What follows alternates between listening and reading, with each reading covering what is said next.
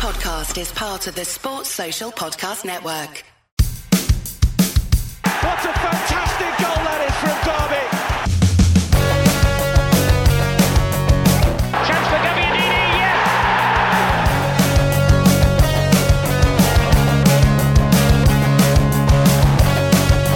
Here's comments. Derby in front.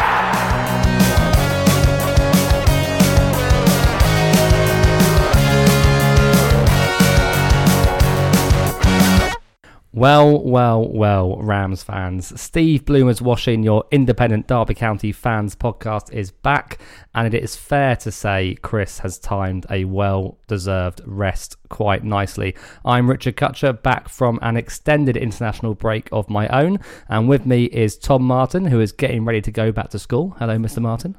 Hi there. I'm just uh, putting the knives away from giving them a good sharpen. Uh, while newly wed and back from his honeymoon, Anton was brought back down to earth after crawling in and out of Brentford's four corners on Saturday. Welcome, Anton. Hello. Let's only hope this goes better than uh, Saturday. Let's hope so indeed. In SBW 60, we'll hold an inquest into what went wrong at Griffin Park, a truly horrifying away day in the capital. But we also asked you for your positives, and there were some creative responses. The kids at Forest looking ahead to Cardiff and Leeds, and a new goal of the month feature all coming up as well.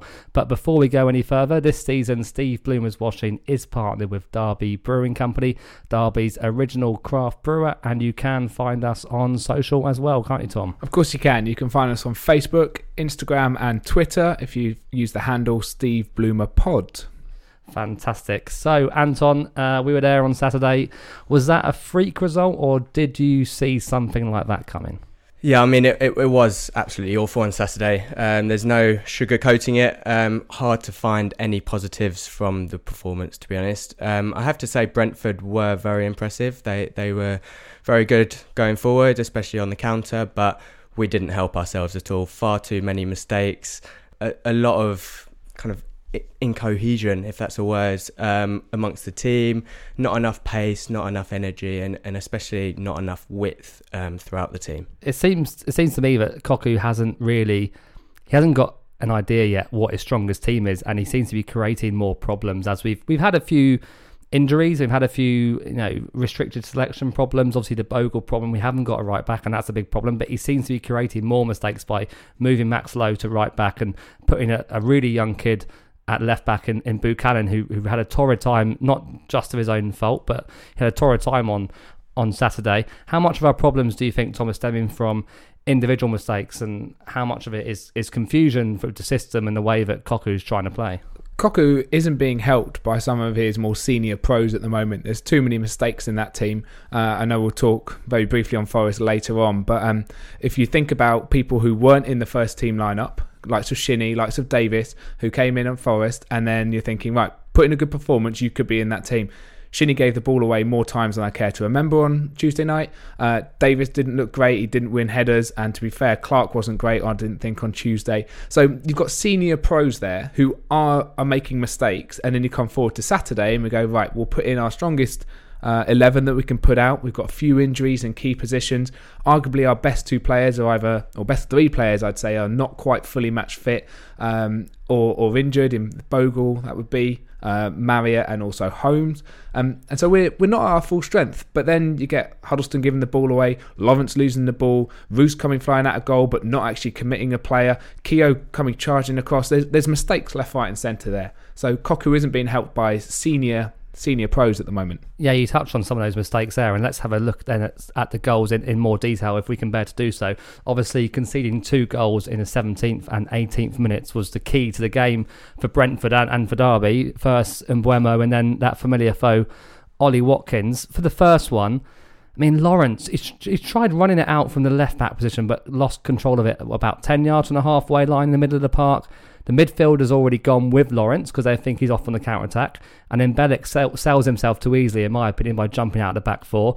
Watkins then walks it round Roos, uh, but had had a shot well blocked by Keogh, and it fell to Mbeumo uh, to finish off a, a sliding Max Lowe. There was some admirable last ditch efforts, I thought, from Keogh and Lowe in there, but really it, it did look a complete mess, didn't it, Anton? Yeah, so actually, I don't mind what Tom Lawrence was trying to do um, in the build up to, to losing the ball. It's it's something that we didn't see for the rest of the game, and it was com- completely lacking in terms of the transition from winning the ball back and kind of counter attacking. So I didn't mind him trying to do that. It was obviously a, a terrible touch to lose the ball, and then he, he doesn't kind of track back to to try and atone for his error. But it's the way we react to that and the the way we defend from Brentford's kind of counter attack from from winning that ball. Um, I think Roos could have done much better, as you say. Um, he, he came out really well, got to the ball, but he was beaten far too easily. He's got to be bigger there. I mean, you two are the, the goalkeeping experts there, but for me, um, he should have done much better. The thing is with Roos, it's not the first time even this season that that's happened. He comes out of goal uh, on Saturday, uh, and Watkins doesn't even like beat him properly. He doesn't seem to commit. I'm not quite sure what he does. He sort of stands there and does like a, a sort of mini like long barrier, sort of cricket sort of style fielding sort of thing. And Watkins just sort of turns around him and then and then has a shot. It's, it's way too easy. We saw exactly the same from Weimann uh, against Bristol City a couple of weeks ago. Just, just I thought bad goalkeeping, but the thing that annoyed me most about that is when Lawrence loses the ball. Um, every single Derby player in the midfield had thought, right, we've got the ball, we're going to attack. Lawrence didn't look after it, but no one thought, hang on a sec, who's going to sit in front of that back four and just kill the space, just in case he does lose it. There was no thought there about what if something goes wrong? And it went wrong, and we then were all over the place. As you say, Bielik stepped up uh, too quickly, in my opinion, but someone had to press the ball in the midfield, and maybe the whole defence needed to come up. But we were all over the place, and Brentford had had men over on us, and no wonder they, they tore us apart. Yeah, the whole defence was completely exposed, and that that's what stru- struck me. And we'll come on to the second goal in a second. But with the first goal, particularly, the whole defence is completely exposed. And and yeah, Keogh made a good block on the line, and Max Lowe made one good block, and then he almost made a second good block.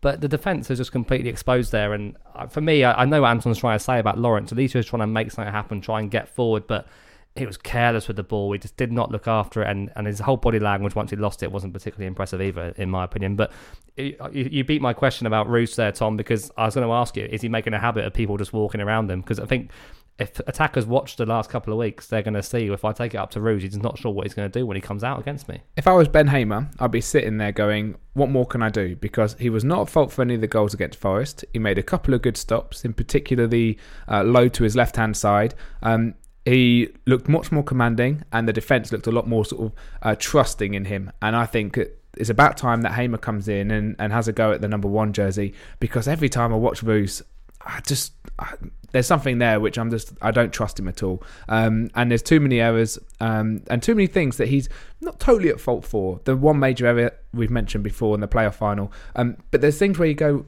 he could do a lot better there. And if he did a lot better, we wouldn't be wouldn't be being carved apart like that, and wouldn't be conceding sloppy goals. Um, and I'd even go as far as the third goal. Why isn't Roos the one closing down the player? Uh, which I know we'll come to again. So I'm frustrated with Roos, uh, and I think it's about time Hamer gets a go. Yeah, I mean, at the same time, what you don't want to get into the situation of is, is, chopping and changing the goalkeepers every week. You do want a bit of consistency, but I do have to agree. I think um, Roos has had enough chances and he's made enough mistakes now to to give Hamer the, the chance. I think with Roos's distribution on Saturday, it just wasn't very good. I, I, wasn't very very confident every time the ball came back to him, and I felt like we were going to give it away, and and that's when Brentford could start the press and kind of get at us, and they they didn't let us out, and that all stemmed from Roos and the defence. Well, if if we're not going to chop and change goalkeepers, why is he playing Hamer in a cup competition? It's not like Roos is a, a senior seasoned pro who's been playing 200 games in his career.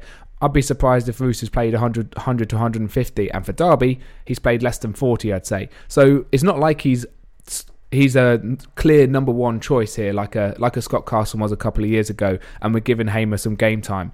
There's competition there, and those two goalkeepers should be in there um, competing for that number one jersey quite clearly yeah, I think it's interesting what Anton says about distribution because I think when Kelle Roos first took the number one jersey towards the back end of last season, one of the reasons we gave for it was perhaps Lampard wanted a, a better distributor, and he did show those skills um, last season, but it hasn't been particularly evident so far this season. Um, Personally, I'm very much in the Ben Hamer camp. Uh, I would definitely be starting Ben Hamer after international break, and I, I, kind of half expect Cocu to make a lot of changes. We'll come on to that possibly in the second half, but I do think we'll see a lot of changes after international break, and I, I would expect Ben Hamer to be one of them. On the second goal, Tom Huddlestone, again, as you said, Tom Philip Cocu is not being helped by his senior pros. We can talk about him rushing in kids all we want, but it's the senior pros, in my opinion, on Saturday that let him down. Huddlestone he gave the ball away in a lot in the first half anyway. This wasn't the only time, but it was guilty party for, for, for me on the second one. We've just taken kick off, and with the whole forward line and midfield ahead of him, he tries a really complacent dink to, to left back Buchanan, which Canos easily picks off and breaks down our left side feeds in Mbeumo behind Bielik, who squares for, who squares it for Watkins to tap into an empty net. I mean, that is criminal from Huddlestone, isn't it? It was just really naive. What what do you do straight after conceding? You want to just get the ball down, settle down a little bit, and, and think about how you can react to that. Not give the ball away straight away. And for me, Huddlestone's the the only one to blame for that second goal. Really, it was a terrible pass, and Brentford broke with so much pace. Like they, they didn't let us settle, and by the time we'd realised we'd lost the ball, the ball was in the back of the net effectively. Yeah, completely exposed. And again,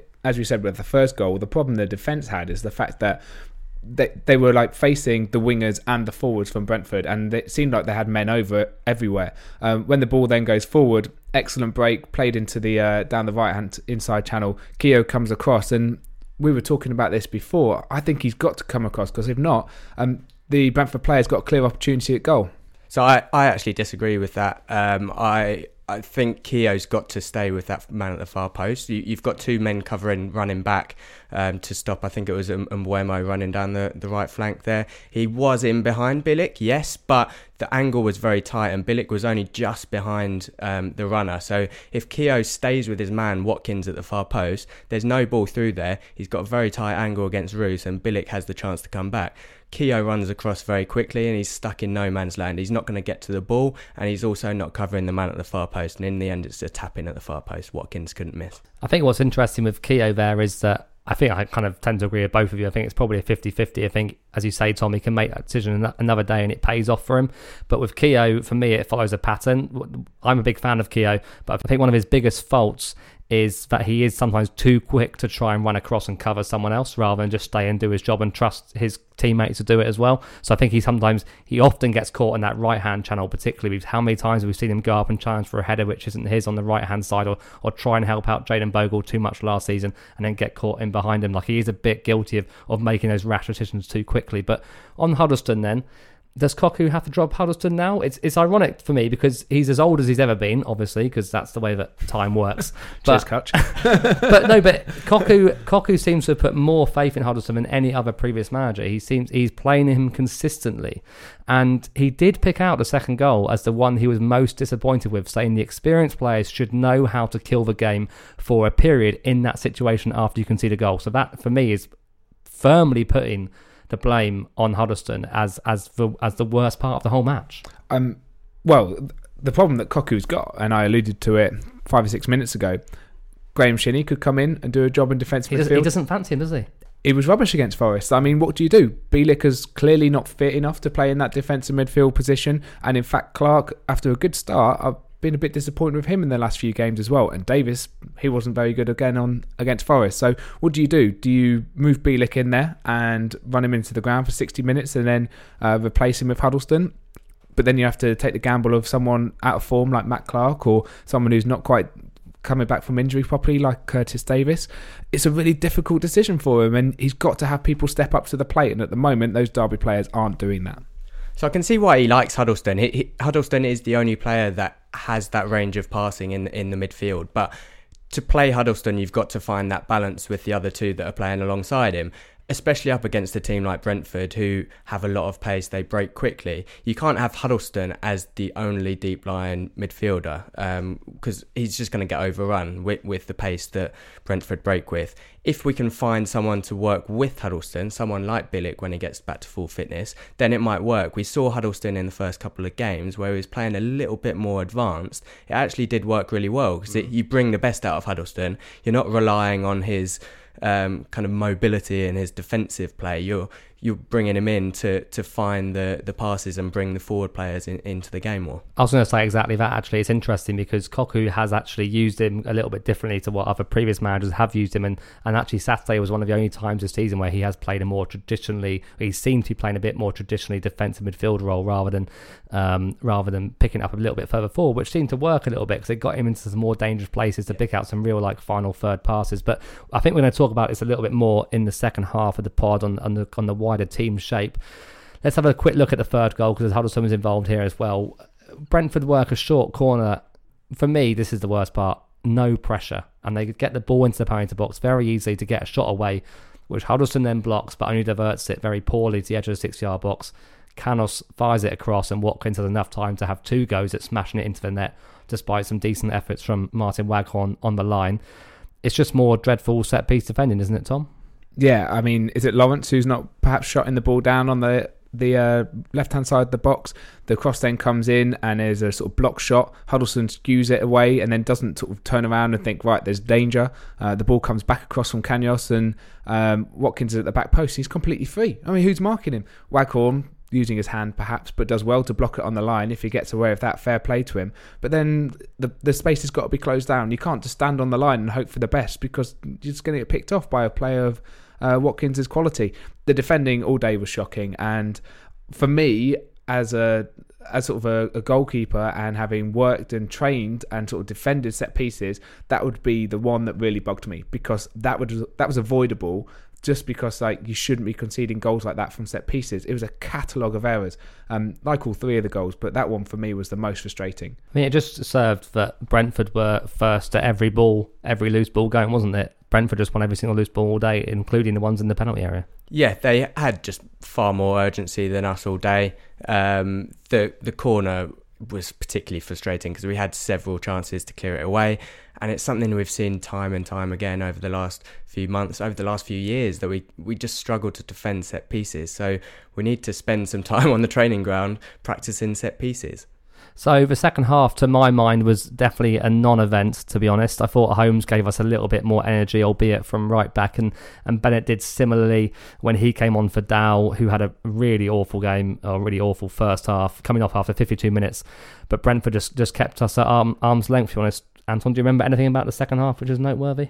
I mean, it was a very slight improvement. Um, the change in shape did improve us slightly. Um, the main um, areas we were getting overrun in the first half, in particular, were, were out wide.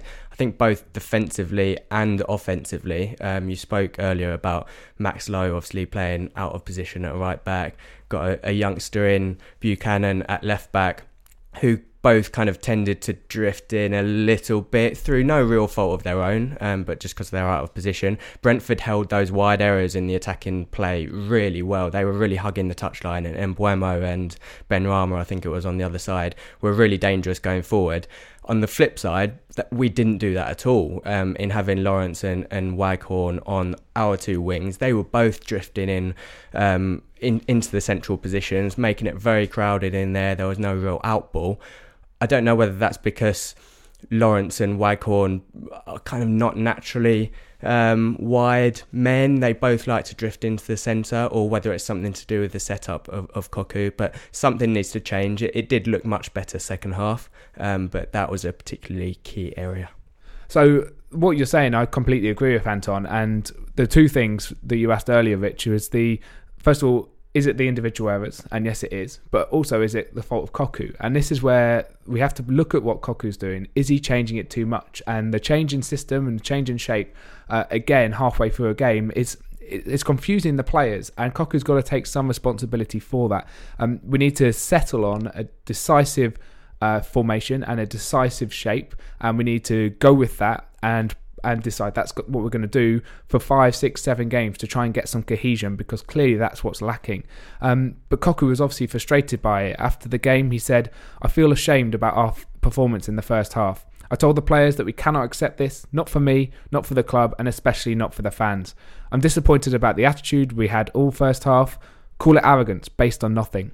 The attitude and pressing you show on the pitch is important. If you do not start well in a game, it is hard to play football. Now, I wasn't there on Saturday, uh, and you guys were. There's a pretty furious reaction from the fans. Uh, Rich, what do you think about it?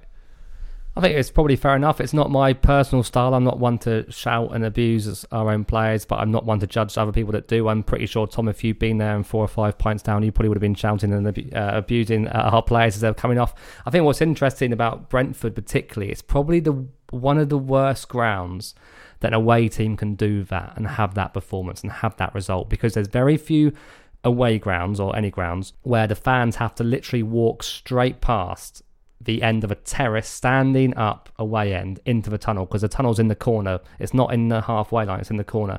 So you get a really great opportunity four times a match when they come out and when they go back in for both halves to really let rip it or or applaud your your your team. And so Cocu struck a really isolated figure. Probably I'm reading way too much into it. I'm not. You know what? I'm not reading anything to it. But he was walking by himself, his head down. He got he copped a lot of abuse from the fans, in my opinion, probably unfairly. I would have directed most of it towards the players, but I don't judge fans for doing it because it was an awful first half of football and it was pretty vitriolic. But I've also heard a lot worse.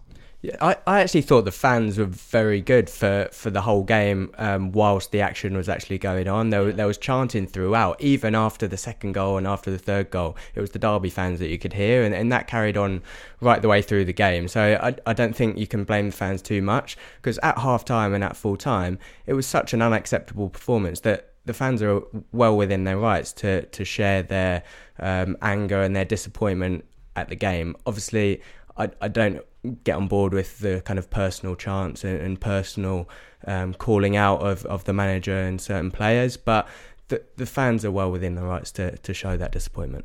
I do think that uh, Saturday, hopefully, well, hopefully, I do. I definitely want it to be a turning point. I think it could be a turning point, whether it's a turning point for towards um, worse or turning point towards better. Because by Cocu's comments that you just read out there, Tom, he really does. He doesn't hold back you know, he says he calls the players arrogant, which I think was probably a fair comment. You know, he said there wasn't showing enough effort, and that was based that was arrogance. That was arrogance based on nothing. Because they're right. He's right. They haven't achieved anything. Even the players that were here last season, they lost in the playoff final. They didn't achieve promotion, which is what they set out to do. So this team haven't achieved anything.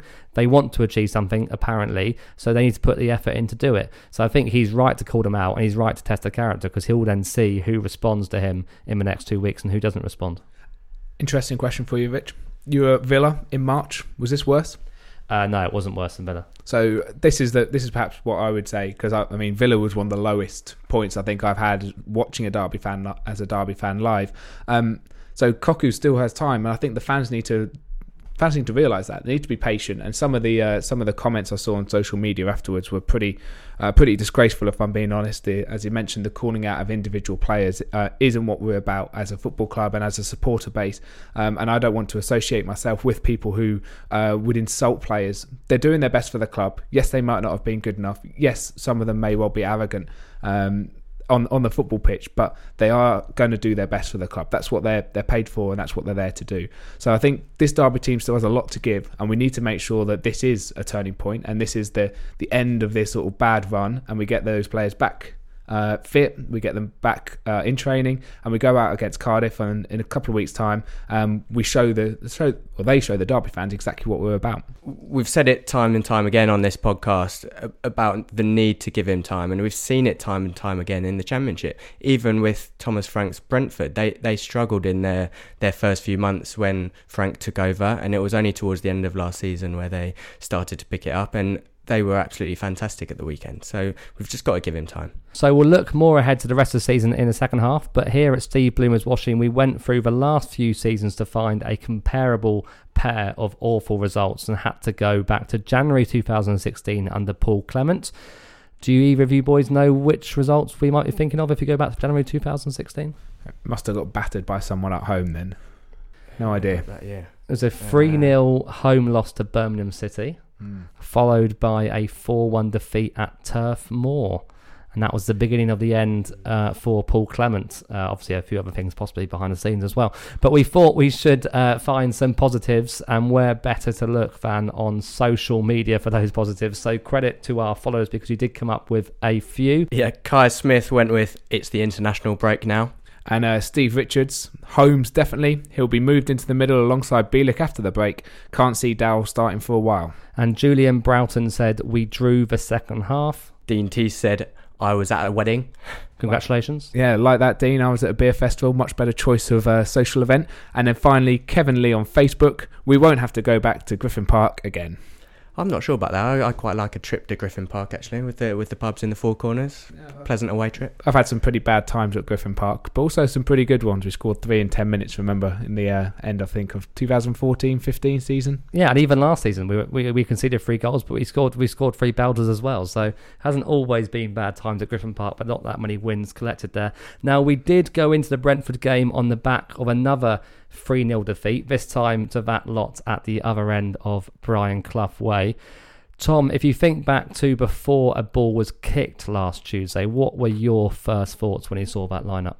Um, it's difficult, isn't it? Because we've now got hindsight. But I have to say, when I first saw that, uh, I tried to get a ticket for the game, but I hadn't been to enough games so far this season, and as a result, didn't. And when I saw the lineup, I was quite pleased. I'd saved myself the twenty-five quid or so uh, on that because I thought there was a there was too much going the other way of um, with of like not playing the first team players. We're still not settled into a system, and yet we're then making wholesale changes.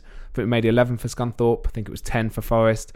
If we haven't worked out our best way of playing, and there's some players who aren't performing as well uh, as they could be, Dow, for example, who we haven't mentioned too much on the pod uh, today, but we have done in the past. They've got to be playing that game to try and play themselves into a, into uh some sort of form, uh, and I think Cocu did get it wrong, especially now looking back in hindsight. So, to remind listeners, three academy teenagers started with two others coming off the bench during the game. Obviously, with hindsight, it didn't do us much good on Saturday, but do we have any sympathy with, with Cocu's ideas of keeping players fresh for the league? We did play eight games in August in total. Yeah, I, I do kind of get that, um, and I do think it was a bit of a pig of a draw, really, because you're getting Forest away.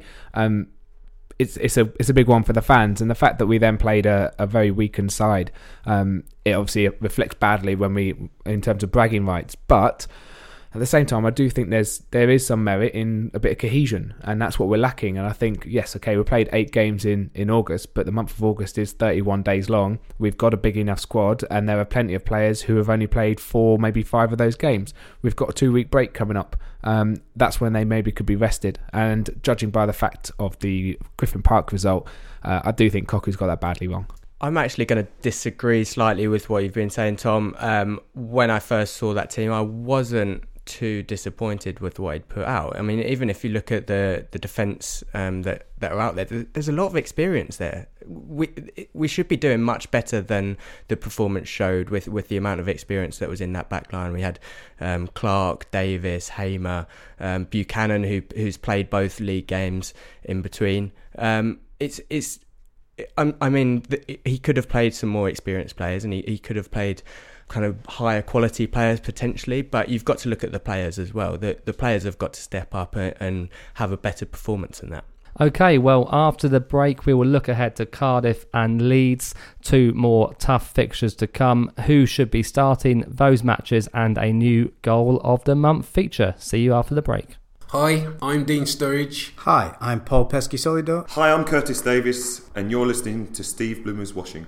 Welcome back to Steve Bloomer's Watching, the Derby County Fans Podcast. After a much needed international break, the Rams will return to action at home to Cardiff on Friday, the 13th of September. Sounds nightmarish if you ask me, followed by a return to Elland Road on Saturday, the 21st. Looking ahead to Cardiff, then, Tom, what changes would you want to see being made by uh, Mr. Philip Cocu?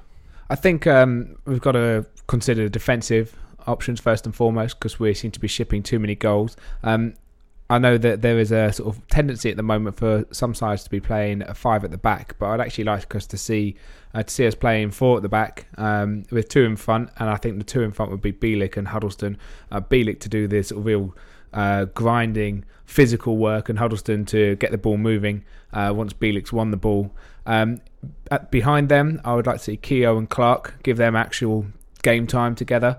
Um, and I don't think Buchanan or Lowe have done badly. So one of those two at left back, probably Lowe, presuming that Bogle's going to be fit. That would be what I'd like to see.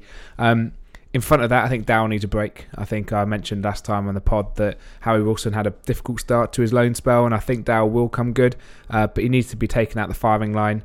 Um, and I'd like to see maybe Waghorn moved out wide and Marriott go up top. And on the changes. left, Tom Lawrence on the left? Yeah, probably Lawrence on the left. I think we're we're a bit short on options. I don't think Jozefzoon is creative enough. I saw a stat this week that he's uh, completed zero percent of his crosses so far, which as a winger is probably not good enough. Although obviously statistics are not don't tell us the full picture, but it does tell us a lot about Jozefzoon is that he can't cross, which isn't good enough. So in the hole behind the, behind Marriott, then would it be Jason Knight keeping his place? Yeah, I like quite like Jason Knight. He obviously played 90 minutes again on Brent, against Brentford. He had a decent debut, um, and uh, I think he's a, a, good young player. And we've got, got, to keep that balance of youth coming through. Um, so yeah, I'd keep Jason Knight in there. So I think for me, the number ten role has to you, you have to give Tom Lawrence a, a shout in there. Um, he's looked very average out wide um, since the Huddersfield game where he drifted in quite a lot. Um, that's where he looks most dangerous. And actually, in the second half, we saw glimpses of that um, when he kind of turned on, on the half turn, drove at the Brentford de- defence, just shot wide. He he's so much better in the middle. Um, we saw that at Ipswich um, a few seasons back, and we've been crying out for him to get given a chance in, in that middle. He, he, just doesn't work out wide. He doesn't provide the width um, like we need. Um, I don't know whether that means a change of shape potentially, so that he goes behind Waghorn and Marriott up top. Um, that's something for Cocu to decide. Luckily, he's got a couple of weeks to have a think about the best shape. I do think that um, can you trust Lawrence to make the right pass? If you're playing in that number 10 role, you've got to be creative and you've also got to make the right decisions. And too many times I think I see Lawrence not making the right decision. Um, and yes, we're crying out for the Lawrence that played for Ipswich and scored, what, 10 to 15 goals a few years ago. Been crying out for that since we bought him. And I think personally we overpaid for him.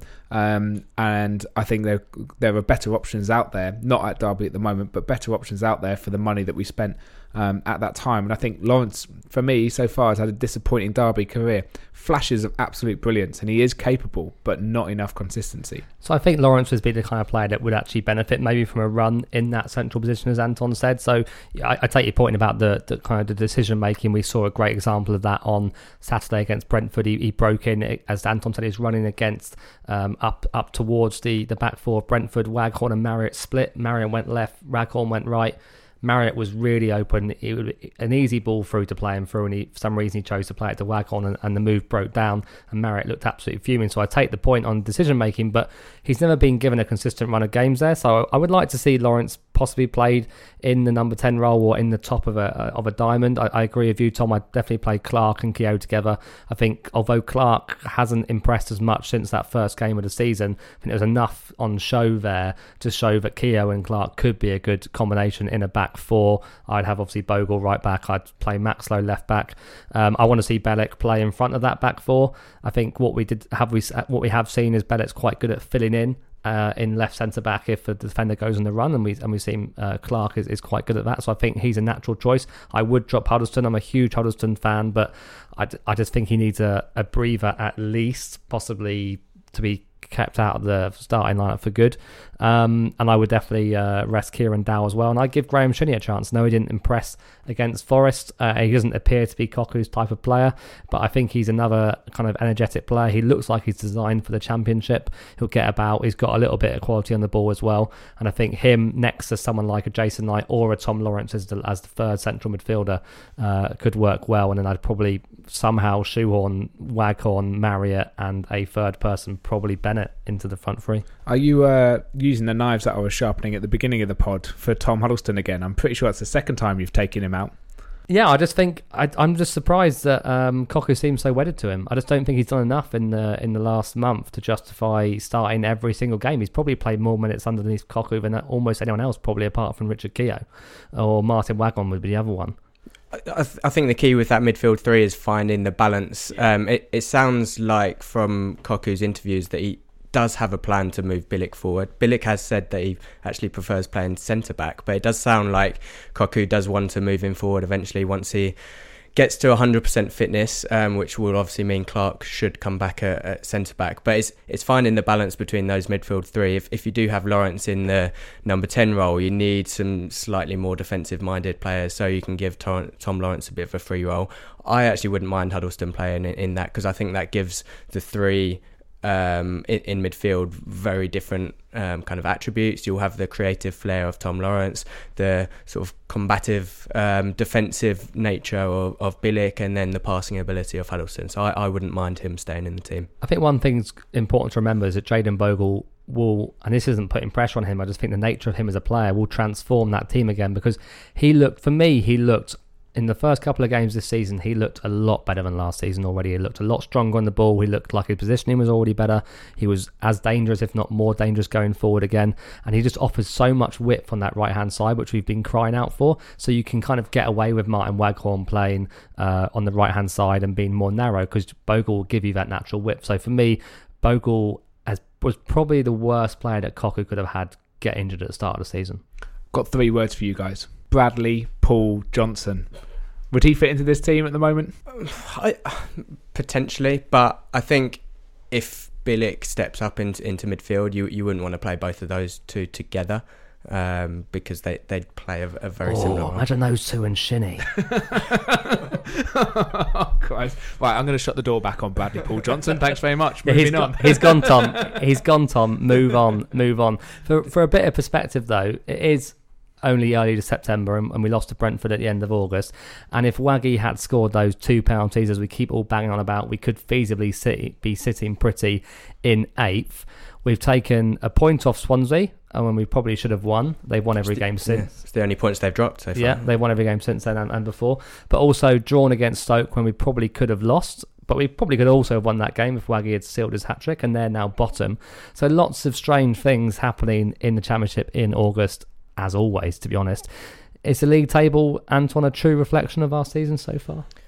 I don't think so. I, I, think we're actually lower than we should be based on our performances. If you discard the Brentford game on a Saturday, on, on Saturday, which we um, know from what we've said so far, it was a bit of a horror show. We, have actually performed not too badly. You, you mentioned the penalties, which could, could have easily gone in and, and won us games. Um, I've, I've actually been looking at expected goals um, quite a lot over the, the last few months, and a lot of the expected goals models for this season. I know it's a little bit too early to tell um, with any statistical significance, but they have us much higher than um, our, our, position at the moment. They have us at, up at around eighth um, with those two extra wins. So the signs are there. Um, the, the, the stats are definitely showing that that we're performing okay. We're getting creating lots of chances. It might not be kind of uh, to to the eye that we're creating lots of chances, but the chances are coming in. We're having lots of shots, and, and, we could easily be higher. It's it's only a few points difference to the top six. Yeah, uh, it's too early to to say anything really about the table. The fact that we're what 19th at the moment. Um, yes, we've lost a couple of games. We haven't won since the opening day, but we've been competitive in all the games apart from Brentford. And I think it's maybe a little bit of a lack of confidence that happened on Saturday uh, that really affected that result. Um, obviously, discounting Forest is a essentially a relevant game because it was the uh, League Cup. I do think Derby have got the ability, and we've seen that in the squad so far, uh, to create chances against teams. We've had an extremely difficult start. We're playing, mo- we've played, sorry, most of the teams who are uh, in the top half. Obviously, Stoke, the anomaly there, uh, who are currently bottom, uh, and I know Huddersfield are down there. But going away to Stoke and away to Huddersfield, they are tough games. They're they're recent Premier League sides. Um, and I don't think I don't think we should really be discounting the fact that Derby, the fixtures haven't been kind to Derby. Yeah, I, I actually feel very sorry for Cocu so far. Um, we, we mentioned earlier about the fact that he came in very late during pre-season. The the fixtures, as you say, have not been very kind at all, and we've also been very unlucky with injuries. So, given the, the first sixty days of his tenure at Derby, not much more could have gone wrong. Do you think he's suffering from not being Frank Lampard? It, how do you mean? Um, in the sense that he's not got that Frank Lampard, Cockney boy charm, working the crowd, the bounce, the you know he's he naturally got everyone on side very quickly. He's got a very kind of um, you know he's got a very attractive style of personality. People are naturally drawn towards him. People say that all the time. He's a very likable character for, for nine out of ten football fans. And Philip Cocu, that just isn't his style. That's not his fault. He's he's a very different person. He's never going to be someone who's going to start the bounce. And I just felt like some of the shouts, and again I'm not judging the fans for it, but some of the shouting to towards him. And uh, at halftime, particularly of the match, people saying he didn't care and look at us, blah blah blah. Like he's just for me, he's like the anti Lampard, and I don't mean that in a in a bad way. He's just a very opposite character. They're just two very different people, and I think that um, people need to remember that actually. Frank Lampard, Philip Cocu, different characters, different personalities. Cocu's going to take time to to get to integrate into this football club. I think he's the right man for the job, and I'm definitely not doubting him. I just want to turn your mind back to just over a year ago. Derby got battered, absolutely battered by Leeds in the second game of the season. We then went to Millwall the week later and it was two one. It could have been four or five. Um, give it a couple of couple of games from that. Yes, we picked up some victories, but we then went to Rotherham and lost, and then we lost at Bolton a few weeks after that. Lampard wasn't amazing. We know this. We've talked about it. We got some good results. But the teams we played early last season were much kinder to uh, to Lampard than they have been to Cocu so far. So if you're going to be judging Cocu and, and chucking insults, do that in October. Because if we're still in the same position in October, I could understand it more. I wouldn't say I'd back it, but I could understand it more because we'll have played the, the who maybe we should be beating um, on paper at least, and we'll have got rid of most of those difficult teams.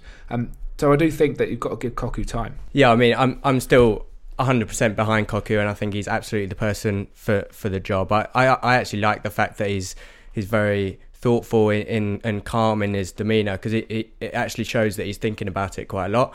Um, we've seen already in, in the few games that we've had so far this season that he's not afraid to spot what's going wrong and change it quite early, which sometimes Frank Lampard actually took a bit longer to to do. Um, so that's definite positives. I think we're going to look a very different team um, in, a few weeks' time once we get players back in and, and once kind of Cocu's philosophies start being implemented even more. So n- no problem so far. We've still got to give him much more time. I think um, I think it's one interesting what you say there, Anton, about him being kind of a very sensible and considered person and, and considered about what he says. Because for me, it meant so much more when he had a go at the players and called them arrogant and said it wasn't good enough, it wasn't good enough for the club and good enough for the fans. That means so much more yeah, when he it says wasn't it. emotional. It- yeah. Exactly, it wasn't emotional. Whereas Lampard, again, I, I like him a lot, but he was a very emotional person, and it was he almost became a bit of a stereotype. Lampard last season, he'd say something very serious and then make a joke, and then say something very serious again, and then make a joke, and it became a little bit of a, a bit of a joke on, on Twitter with some people. And Cocu just he's very considered. Like he's not he's not afraid to take a pause in an interview and just stop and think about what he's going to say next. Part of that might be a language thing, but I think part of that is because he's just naturally a, a very very sensible person. So. One for the uh, Jack Marriott Brigade, then. Two league starts in a row, and I can't believe this. No goals. He hasn't scored. I thought when he plays, he scores. How do you explain this one, Tom? That's the most ridiculous statement I've heard. I mean, there's no one's going to score when Derby play like that, uh, like they did on Saturday. I But mean, our worst two perform haven't some of our worst performances been when he's been starting? Well, Jack Marriott is an ultimate finisher. Look at the uh, quality that he's got. Coming off the bench against Bristol City, that Derby team uh, had been wasteful in possession, wasteful with chances, and then suddenly Marriott was running in behind uh, the defence, causing Bristol City all kinds of problems. Brilliant turn and an f- instinctive finish into the top corner. That is that is class, and if you get him in that team and you feed him, um, he will score goals for this Derby side. But if you don't get the ball to him because you give it away on the halfway line like we did on Saturday, he won't score goals. No one will score goals. And in fact, Waghorn scored a few this season. Missed those two penalties. I'd have him starting up front ahead of Waghorn.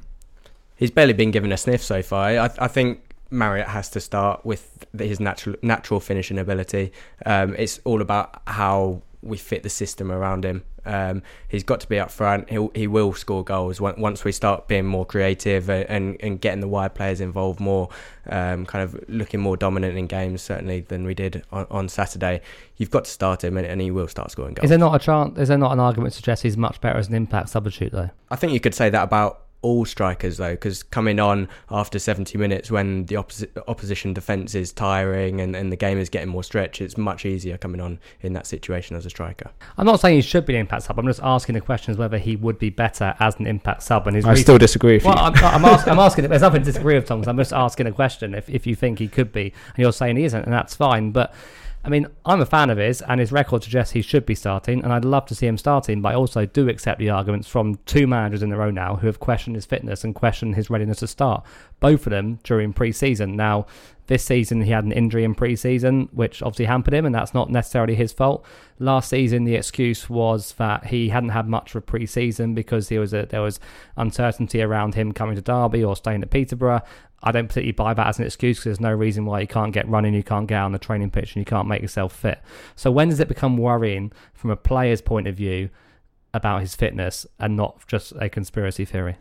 I think this season is a little bit different to last season. Um, Cocu is, clearly likes Marriott. He, he's tried to get him in a, as early as he can. He didn't want to rush him back because he, he, he knows how important Marriott is to this side and and how um, how important he is to to us scoring goal, goals. So he didn't rush him back, which is why he kind of came off the bench for a few games. But now he started the last two league games. Yes, he hasn't scored, but being a striker is all about confidence. Once that first goal comes, the second goal comes, I think he'll go on a, a, a really important run for Derby, and the, the goals will start, start flowing really quickly. Well, let's hope so. And on the topic of goals, and great goals at that, this is the Goal of the Month feature, a new feature sponsored by The Tap, Derby's iconic Victorian pub on Derwent Street with 10 real ales. So we've chosen three goals of August from Derby County players, which we're going to debate now, and we'll also put a Twitter poll on uh, Twitter, obviously.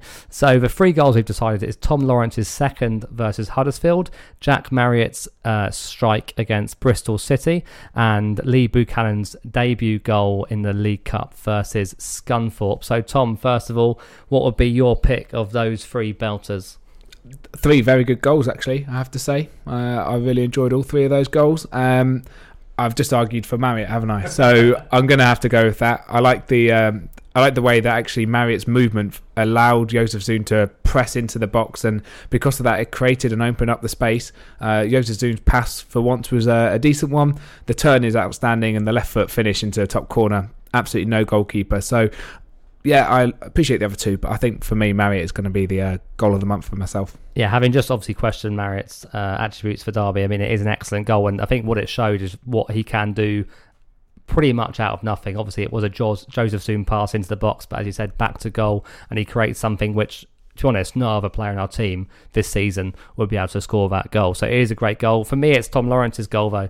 I mean, I don't know how anyone's not picked it up. It is Ronaldinho esque hips on the edge of the box. like he completely falls. He shows everything that he can do in that one moment. He he throws a couple of dummies and then with almost no backlift just places it into the top corner. And I was watching it in a in a hotel in Burlington, Vermont, on the edge of Lake Champlain, and I was jumping around. I'm sure there's some people down the street that could hear me jumping around in my boxer shorts celebrating uh, that Tom Lawrence goal. What an image for you! I mean, I live with you, and it's uh, it's not going to be a pleasant image, I have to say the Lawrence goal was almost more about the build up as well. Um, it was such a lovely move on the on the edge of the box. I can't remember who who had the little flick, and then, and then Bogle kind of turned on the edge of the box, played it across to Lawrence, and as you say, a really composed finish in uh, just like Ronaldinho.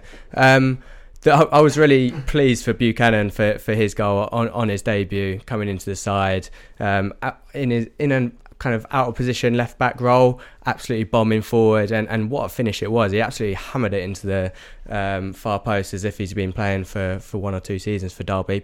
However, I am going to agree with Tom on this one and, and, go for Jack Marriott. It's it's just such a, a, sensational goal. He doesn't look at the goal once. He, has got no right to score from there one turn and just bangs it into the top corner. It's a it's a brilliant goal. So I think uh, just to say on Buchanan, I think what's great about the Buchanan goal is that it's just the confidence he shows in late on in a in a game. You know, it's almost kind of sudden death type football at that point, and to have the confidence just to charge into the box and just to welly it in and, and not feel overawed or to try and pull it back, which would have been the easy option. It was it was a great finish and a great moment for him.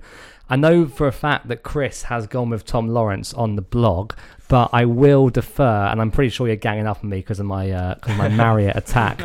But I'm pretty sure you would have chosen Marriott had you not gone for that attack. So. but we will we will go. The uh, Steve Bloomer's watching decision is the Jack Marriott goal versus Bristol City. So let's see how the uh, Twitterati DCFC fans Twitterati respond on the poll.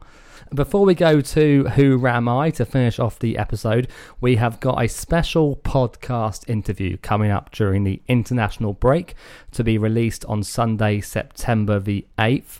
We're not going to reveal who it is right now. Keep an eye on our Twitter at Steve Bloomer Pod for that. But here are a few clues. This player made over 70 appearances for Derby in the 1990s. His favourite teammate was Lee Carsley, and he broke a record while playing for his home country. Now, Tom, Anton, you obviously know who it is, but safe to say, an exciting one to look forward to. Yep, very exciting, as all the interviews that uh, Chris managed to organise are. So thanks very much, Chris, for sorting this one out. Yep, so look out for that on September the 8th. So, Tom, uh, I think you've got a Who Ram I. I think it's the first time Anton and I have taken each other on on, uh, on Who Ram I, possibly. Yeah, the big guns. Yeah, the, the, yeah, the big guns. Who knows? Well, it's been a while since we've done a Who Ram I. So just for to remind you guys that uh, the way this works is I will read out a clue. Uh, at the end of that clue, whoever says their name first will uh, have a guess at which player I might be describing, and this will go on until the person, uh, one of Anton or Richard, either guesses guesses it correctly. Essentially. Um, so my first clue for the Who Am I this week was I was born on October 30th, 1988. Anton Bradley Johnson. good guess, but it's not the one. Kutch. Jacob Butterfield. Also a good guess, but They, not the one. they come as a pair, don't they? yeah, they do, most definitely. Second clue uh, I've played for eight clubs, six of which have been loans. Kutch. Chris Martin. Good guess, but not the one. He's older than that, isn't he, probably? Uh, I think he might actually be younger. He might be 30. He's older than us, surely. I don't know. Looks it. Anton, anything from you? I'm not sure I have a guess on this one. Move on. Yeah. All right. I uh, now for Derby County, I played 31 times between 2014 and 2016. This is definitely wrong, but Abdoul Camara. Uh, no, that is not correct. Um, during my entire career, I have scored a grand total of 18 goals. He's not a striker then, is he? Very bad one. Oh, very bad. Well, we've had a few of those. No, he's not a striker. Just to give you a firm, further clue on that one. I'm gonna keep moving on. oh, catch. Oh, Simon Dawkins. good guess, but not the one. Scored a few more goals than that. Did Simon Dawkins? Um, none of these goals were for Derby during my permanent spell. However, I did score two goals while I was here on loan. One of which was a very crucial goal in front of the away Anton. end at Forest. Yeah. Oh, I jumped in a bit too early. I was going to say Cameron Jerome. Ah, good guess, but not quite. Uh, I currently wear the number five shirt and play for a team in the northeast. Catch. Ayala. It is not Daniel Ayala. Uh, right, I'm gonna. I've got one more clue for you. Uh, I could often be described as having a pineapple-style haircut on my head whilst playing centre back for Derby and centre back for Middlesbrough. Catch. Ryan Shotton. Boom! Ryan Shotton. That is the first Who Ram I have won in years. well, it, it felt like it took years to, for you to win it, uh, Richard. That was a the big guns were out, but Oh, they- yes. they certainly weren't firing Shots. Shot, shots fired. Shots fired, indeed. Okay, well, thank you. Uh, on that note of excellence to finish, thank you to uh, my housemate Tom Martin. All the best. Thank you, Anton. Thanks, Kutch. And Rams fans, we will see you after the international break. Before then, check out our special interview on September the 8th.